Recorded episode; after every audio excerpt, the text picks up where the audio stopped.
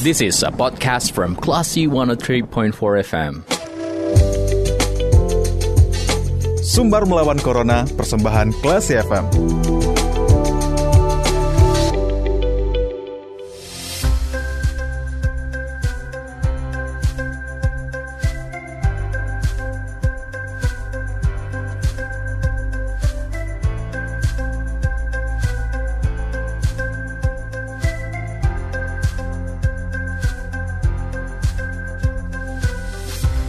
Empat kelas FM This is the actual radio Kelas People, saatnya Anda mencermati sumber melawan Corona Hari ini bersama saya Dita Indira Dan masih banyak ya di antara kita yang takut untuk melakukan vaksinasi Nah lalu kenapa kita masih takut?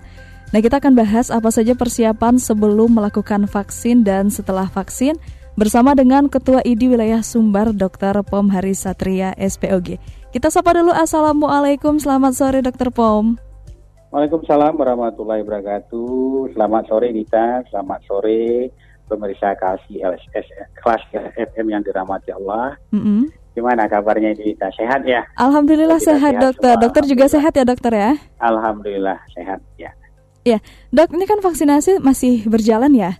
Dan ya. selama prosesnya masih banyak nih yang takut divaksin dokter. Nah ada yang takut jarum suntik juga. Nah ini gimana nih kiatnya supaya nggak takut untuk vaksinasi nih dokter?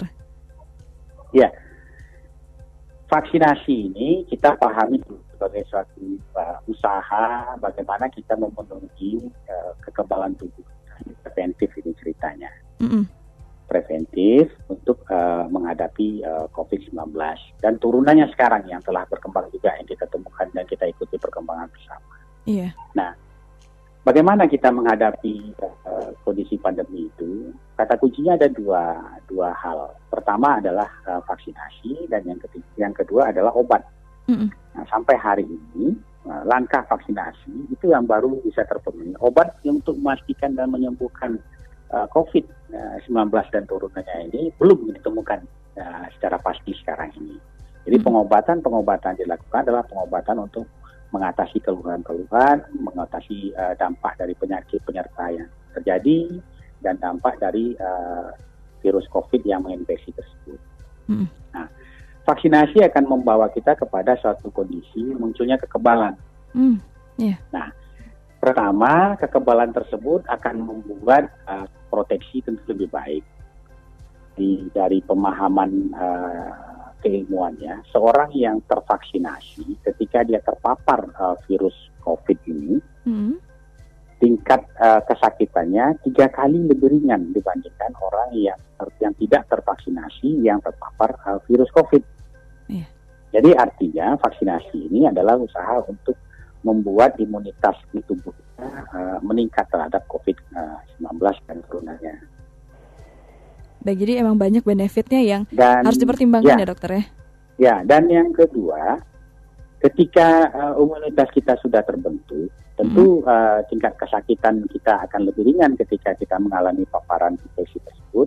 Hmm. Hal yang paling penting adalah kita bisa melindungi uh, lingkungan kita, terutama kelompok-kelompok uh, masyarakat, kelompok-kelompok anggota keluarga kita yang mempunyai risiko tinggi hmm. dengan uh, paparan COVID anak misalnya bayi, anak, ibu hamil, orang tua hmm. uh, yang menderita yang menderita kesakitan dan mempunyai komorbid komorbid tertentu. Yeah. Sebab uh, kekebalan tersebut akan berdampak kepada kelompok apa yang kita sebut dengan herd immunity. Hmm. Herd immunity itu bisa terjawab ketika 70% populasi tervaksinasi. Dan untuk mencapai 70% populasi tervaksinasi tersebut, vaksinasi ini harus bisa mencapai 90% kuantitas atau uh, jumlah masyarakat karena ada uh, ada hasil yang 20% kemungkinan uh, vaksinasinya tidak efektif. Iya. Nah, itu itu yang kita maksud dengan herd immunity. Kalau herd immunity-nya tercapai, lingkungan yang terpapar tersebut, kelompok-kelompok yang disebutkan itu berada pada kondisi yang lebih terlindungi. Nah, kesakitan jarum suntik misalnya. Iya, nah jarum yang takut jarum suntik proses itu. sterilitas. Itu pertama, itu proses sterilitas. Penyuntikan itu proses sterilitas, jarum yang dipakai jarum yang steril dengan tingkat telah terukur. tempat penyuntikannya dipastikan aman, tidak ada pembuluh darah, tidak ada saraf yang terkena, dan uh, jarum yang disuntikan itu pun juga dengan ukuran yang kecil, mm-hmm. Ukuran terkecil malah salah satu kelompok ukuran terkecil yang dipakai. Jadi rasa nyeri dari penyuntikan tersebut nyeri yang uh, tidak berdampak kepada timbulnya kesakitan yang hebat sampai ke kondisi shock misalnya mm. tidak. Nah, samalah seperti uh, perandainya ambang nyeri dengan uh, satu uh, cubitan yang kita dapatkan. Yeah. Jadi uh, tidak usah khawatir dengan uh, munculnya uh, rasa yang berlebihan terhadap uh, pelukaan yang ditimbulkan oleh jarum suntik. Mm -hmm. Terus dari vaksinasi, kita sudah punya KIPI, apa yang kita sebut dengan Komite KIPI, Dinas uh, De Departemen Kesehatan dan turunannya Dinas Kesehatan Provinsi Kabupaten Kota sudah punya apa yang disebut dengan uh, Komite KIPI, mm. yaitu satu komite yang bertugas mengikuti kejadian ikutan pasca imunisasi. Nah, dampak-dampak dari imunisasi yang terjadi itu akan diatasi bersama. Pemerintah sudah menjamin itu. Baik. Tidak ada beban-beban bagi masyarakat. Hmm. Dan sampai sekarang dari hasil uji klinis tidak ada kejadian kelompok uh, uji klinisnya yang mengalami kejadian uh, kipi berat hmm. seperti shock, tidak sadarkan diri, kejang sampai meninggal dunia tidak ada. Baik. Ada ada kejadian ringan seperti demam, hmm. Terus rasa nyeri, ada keluhan mengantuk, itu kondisi-kondisi kejadian yang normal terjadi. Berarti tubuh kita bereaksi Mm. Ada demam sedikit berarti reaksi tubuh namanya. Mm Berarti tubuh melawan dan membentuk perlawanan apa yang kita sebut dengan antibodi. Jadi demam itu positif sebetulnya mm uh, pada perspektif uh, pemberian vaksinasi. Kalaupun itu muncul. Baik. Nah, jika nah, gitu. uh, jika uh, ada dari pasien yang sudah melakukan vaksinasi dan ternyata gejala um, pasca yang mereka dapatkan itu demam nih dokter. Nah, apa sebaiknya yang dilakukan nih dokter? Dan apa bagusnya yang dikonsumsi untuk uh, segera meredakan kondisi uh, pasca dari vaksinasi tersebut? Ya, ketika proses vaksinasi dijalani ada tahapan ya mm -hmm. nanti uh, masyarakat kita, bapak ibu semuanya dan adik-adik kita dalam menjalani proses tersebut ada pemeriksaan, mm -hmm. ada pemberian, ada pemantauan. Yeah. Jadi setelah divaksin, tidak untuk pulang. 30 menit itu dipantau dulu. Kalau hmm. ada keluhan nanti diatasi keluhannya. Terus kemudian ada ada ada ada, komunikasi. Komunikasi akan bisa dilakukan nah, sudah ter, ter terpola sampai ke tingkat uh, apa tingkat kabupaten dan uh, kecamatan. Ada puskesmas yang akan memantau, yang ditugaskan uh, petugas-petugas yang KIPI tadi mm-hmm. akan memantau semuanya. Dan kalau ada keluhan-keluhan demam atau keluhan-keluhan ringan tersebut, jika tidak bisa uh, teratasi sendiri oleh uh, apa, masyarakat kita, mm-hmm. komunikasikan. Silakan langsung datang uh, mendatangi tempat pelayanan. Tidak usah, tidak usah khawatir. Ada juga uh, tenaga kesehatan sampai ke tingkat uh, ini tingkat uh, jorong namanya mm-hmm. atau korong di negari-negari atau di desa-desa. Tingkat RT RW sudah sudah terpantau dengan tenaga-tenaga uh, kesehatan tersebut. Nah, sudah menjalani dua kali vaksinasi. Hmm. Saya mengalami keluhan ringan demam. Iya. Saya tidak mengkonsumsi obat, parastamol atau obat demam lainnya. Saya bawa istirahat waktu itu uh, sekitar satu jaman, atau hmm. dua jaman. Kemudian saya aktivitas seperti biasa. Baik, berarti aktivitas bisa dibilang uh, langkah langkah untuk uh, meredakan kondisi pasca vaksin misalnya seperti demam ini bisa melakukan peredaan demam seperti biasa ya dokter ya? Ya, biasa tidak ada perbedaan yang khusus untuk itu. Dan hmm. kalau ada kekhawatiran, tidak yakin dengan obat ini, hubungi petugas kesehatan tempat. Ah, Jadi yeah. masyarakat kita, kita laku, kita berikan himbauan pada pada kesempatan sekarang ini, kalau ada setelah diberikan vaksinasi, saat pemantauan pasca vaksinasi setengah jam itu kan belum dipulangkan. Ketika hmm. dipulangkan, masyarakat kita, kita ingatkan melalui forum pasien FM kita sekarang ini, tanya siapa yang bisa dihubungi, nomor personnya uh, berapa, keluhan ke mana saya akan uh, berkomunikasi. Jadi tidak timbul kekhawatiran-kekhawatiran. Apa saja yang terpikirkan, yang ingin ditanyakan, tanyakan pada saat itu. Yang belum ada solusinya, cari pada saat. Iya. Sehingga ketika masyarakat kita setelah vaksinasi nanti pulang, tidak ada kekhawatiran, tidak ada was-was. Hmm. Lalu ada juga nih bawaan, bawaan yang yang harus kita sama-sama sampaikan pada kesempatan ini, uh, Dita. Iya, baik lalu ada juga nih dokter yang uh, justru yang mereka rasakan pasca vaksinasi itu seperti gatal-gatal dokter. Nah ini bagaimana cara untuk uh, mengatasinya? Ya, itu reaksi reaksi ringan sama dengan demam ringan, rasa mm. mengantuk itu itu reaksi ringan. Reaksi-reaksi ringan itu tidak mesti dengan pengobatan-pengobatan khusus. Mm. Kalaupun ada pengobatan khusus, biasanya pada saat itu telah diberikan yeah. telah diberikan saat pemantauan tersebut. Pemberian uh, anti peradangan, anti histamin, namanya hmm. obat-obatan itu. Itu akan diberikan. Dan kalaupun keluhan itu muncul di rumah, itu akan difasilitasi untuk bisa didapatkan oleh uh, masyarakat kita. Baik. Biasanya gatal-gatal yang ringan tersebut masih kondisi yang normal saja. Mm-hmm. Uh, ada ada ada salah seorang uh, penerima vaksin yang mengeluh gatal seperti gatal gigitan nyamuk kemudian ya dia akan berkurang dan reda dengan sendirinya. Hmm. Ya. Yeah.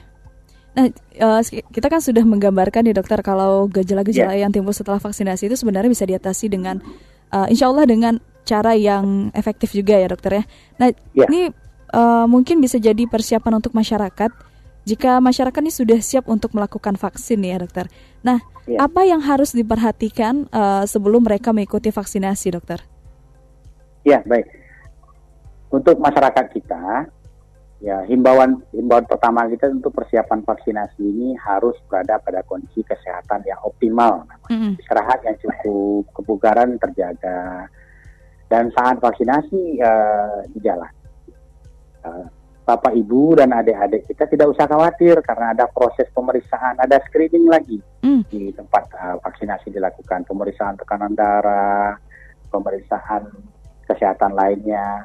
Sehingga ketika kondisi itu belum optimal kebugarannya, maka tidak akan dilakukan pemberian vaksinasi. Hmm. Jadi vaksinasi, proses pemberian vaksinasi itu juga sebetulnya menjadi satu proses screening hmm. bagi masyarakat kita dimanfaatkan secara uh, dalam artian positif screening nih. Oh ternyata saya punya hipertensi dan ketahuan tuh saat dilakukan pemeriksaan. Hmm, oh saya punya keluhan-keluhan penyakit lain, komorbid lain dan pada kondisi komorbid yang belum teratasi, gula ada penyakit gula yang belum teratasi, tekanan darah tinggi yang belum teratasi, tidak akan diberikan vaksinasi. Disehatkan hmm. dulu dan itu langsung ditata laksana oleh petugas. Hmm. Dilanjutkan rujukannya, puskesmasnya dan rumah sakitnya diatasi dan diobati. Sebab kemudian ketika sembuh, ketika terkendali namanya itu bisa diberikan uh, vaksinasi. Hmm. Dokter, dan kepulangan hmm. ya Uh, mungkin bisa digambarkan dulu dokter, uh, kira-kira tahapan screening ini apa saja nanti yang akan diperiksa uh, kepada pasiennya? Ya, jadi Bapak Ibu dan adik-adik nanti saat menjalani proses vaksinasi itu masuk kepada tahapan pertama pemeriksaan dulu, data dulu.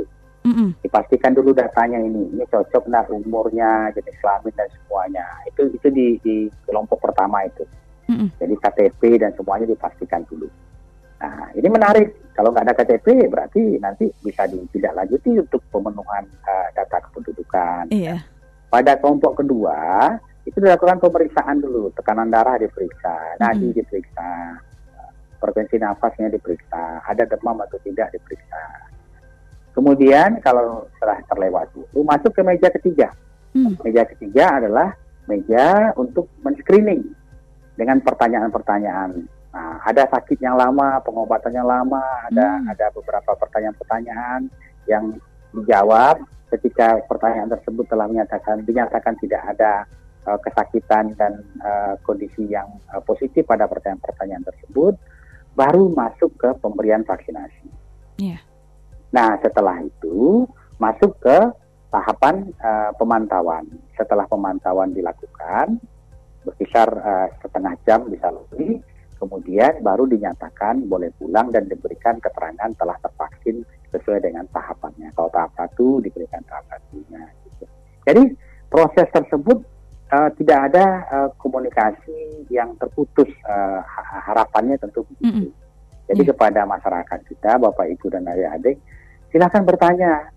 Tanyakan apa keluhan, apa yang harus saya lakukan, sehingga ketika pulang ke rumah tidak ada kekhawatiran lagi yang akan muncul dan ke mana saya minta pertolongan tanyakan detail semuanya. Baik. Nah dokter saya juga mau konfirmasi nih kabarnya ukuran tensi ya. berubah ya dokter ya. Yang awalnya minimal 150 sekarang menjadi 160. Ini gimana dokter? Tidak, tidak.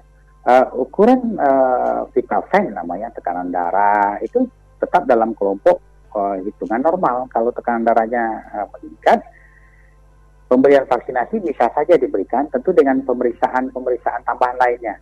Mm. Jadi pada setiap meja tersebut itu ada dokter penanggung jawabnya. Jadi dokternya nanti akan tindak lanjuti pemeriksaannya. Kalau pemeriksaannya ternyata yang lain bagus, tekanan darahnya sedikit tinggi, dokternya putuskan bisa diberikan, ya barulah itu bisa diberikan. Baik. Jadi ada pemeriksaan khusus uh, kasus per kasus nanti yang akan dilakukan uh, di tempat uh, pemberian vaksinasi itu. Baik dokter. Nah jika kita sudah melakukan vaksinasi nih dokter, Sebaiknya apa yang yeah. kita lakukan atau kita konsumsi setelah melakukan vaksinasi? Tidak ada yang khusus. Hmm. Tidak ada yang khusus. Pola hidup sehat tentu tetap uh, kita himbau kepada masyarakat kita apa yang kita sebut dengan gizi seimbang dan yang paling penting adalah protokol kesehatan tetap dipatuhi. Baik. Menjaga jarak, mencuci tangan, memakai masker tetap dipatuhi. Karena apa? Karena vaksinasi bukan berarti telah selesai masalahnya. Hmm kita menunggu sekarang apa yang kita sebut seperti yang saya sampaikan di awal tadi, kita menunggu dulu uh, cakupan herd immunity kita. Terus setelah tercapai cakupan herd immunity kita, kita juga harus ingat bahwa ada kelompok-kelompok rentan tadi yang belum terlindungi. Nah, cara kita melindunginya adalah protokol kesehatan. Jadi protokol kesehatan tetap menjadi kata kunci untuk kita uh, menjalani kehidupan di new normal pandemi COVID sekarang ini. Baik. Nah terakhir dokter, um, mungkin bisa sekaligus jadi closing statement ya, untuk meyakinkan yeah. masyarakat lagi nih dokter supaya tidak khawatir akan um, dampak atau uh, pasca dari vaksinasi ini, kalau vaksinasi ini bisa tergolong aman gitu dokter, silahkan. Ya, Assalamualaikum uh, Dita dan Bapak Ibu, masyarakat, pemirsa kelas FM yang uh, dirahmati Allah. Harapan terbesar tentu dengan vaksinasi ini kita bisa bersama menghadapi tantangan pandemi COVID ini supaya aktivitas kita di kehidupan yang normal ini bisa berjalan dengan lebih baik. Mm-hmm. Vaksinasi uh, COVID ini tidak tidak ada beda dengan vaksinasi-vaksinasi lain yang telah dilakukan selama ini baik di tingkat posyandu pada baik balita sampai dewasa. Tujuan utamanya adalah menimbulkan kekebalan. Dan kekebalan tersebut tentu akan berdampak besar kepada kita ketika mengalami atau menderita kesakitan akibat COVID-19 dan turunannya. Protokol kesehatan tetap kita jalankan karena semuanya tetap akan berada pada kondisi terlindungi ketika protokol kesehatan ini bisa terjaga dan terlaksana dengan baik. Nah, vaksinasi kita harapkan bisa memberikan suatu langkah yang lebih pasti untuk menghadapi pandemi COVID ini dan harapannya tentu pada waktu mendatang obat-obatan pasti untuk COVID juga akan ditemukan. Yeah. Nah, semua hal itu kita jawab bersama dengan komitmen kita, memberikan dukungan dan mempercayai kebijakan-kebijakan yang telah dibuat oleh pemerintahan kita melalui Departemen Kesehatan dan Dinas Kesehatan turunannya, supaya kita semua bisa kembali menjalani aktivitas lainnya, khususnya aktivitas pendidikan, sekolah, aktivitas ekonomi, aktivitas-aktivitas termasuk juga aktivitas-aktivitas uh, rekreasi bagi keluarga.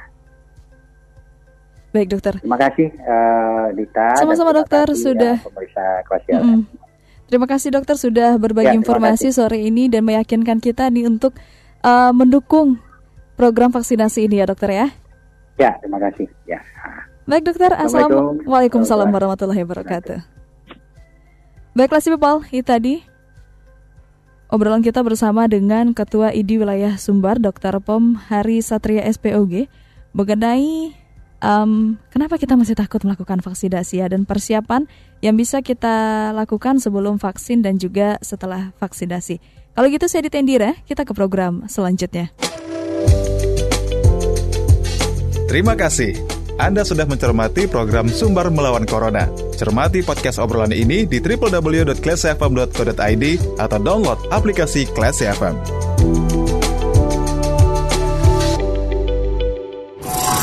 This is a podcast from Classy 103.4 FM.